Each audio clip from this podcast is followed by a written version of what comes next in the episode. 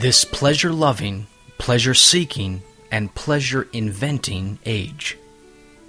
By John Angell James.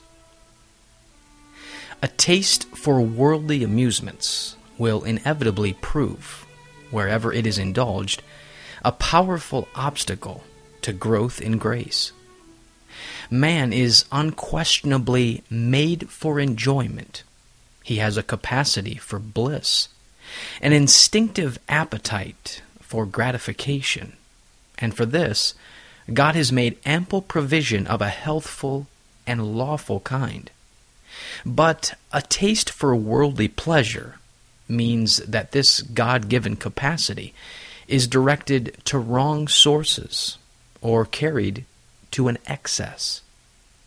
Now, there are some amusements which, in their very nature, are so utterly incompatible with true godliness that a liking for them and a hankering after them, and especially an indulgence in them, cannot exist with real, earnest, and serious piety.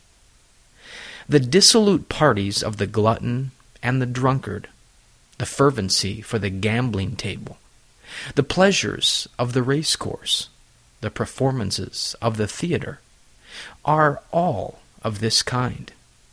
A taste for them is utterly uncongenial with a spirit of godliness. So is a love for the gay and fashionable entertainments of the ballroom and the wanton parties of the upper classes. These are all unfriendly to true religion and are usually renounced by people who are intent upon the momentous concerns of eternity. We would not doom to perdition all who are at any time found in this round of worldly pleasure, but we unhesitatingly say that a taste for them is entirely opposed to the whole spirit of Christianity. They are all included in that world which is overcome by faith and the new birth.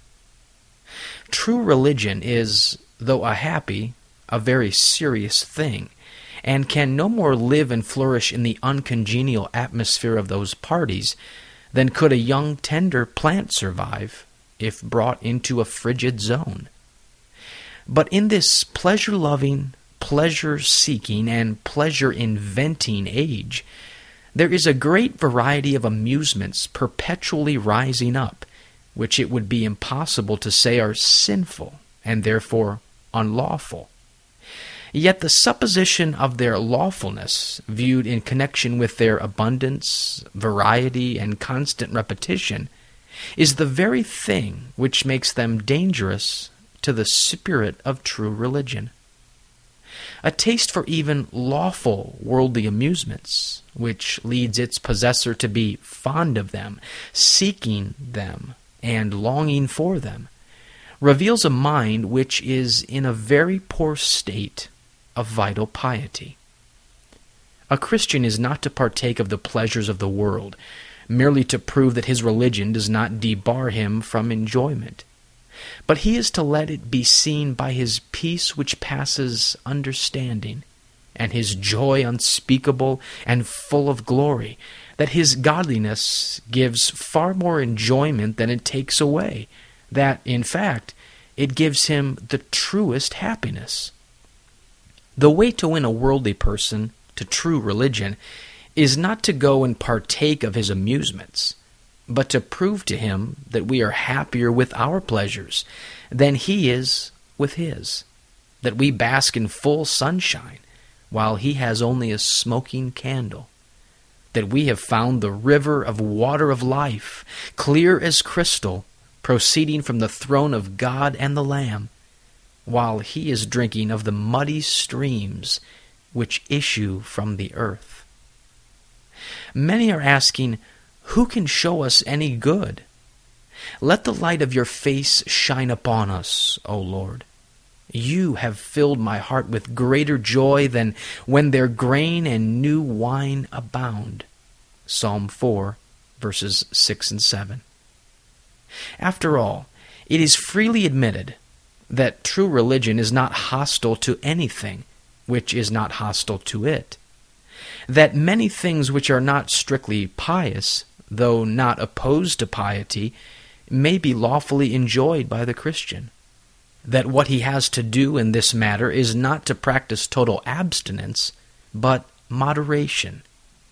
Yet the Christian should remember how elastic a term moderation is, and to be vigilant lest his moderation should continually increase its latitude until it has swelled into the imperial tyranny of an appetite which acknowledges no authority and submits to no restraint. This Puritan devotional has been brought to you by Grace Gems, a treasury of ageless sovereign grace writings. Please visit our website at www.gracegems.org, where you can browse and freely download thousands of choice books, sermons, and quotes, along with select audio messages. No donations accepted. Thank you.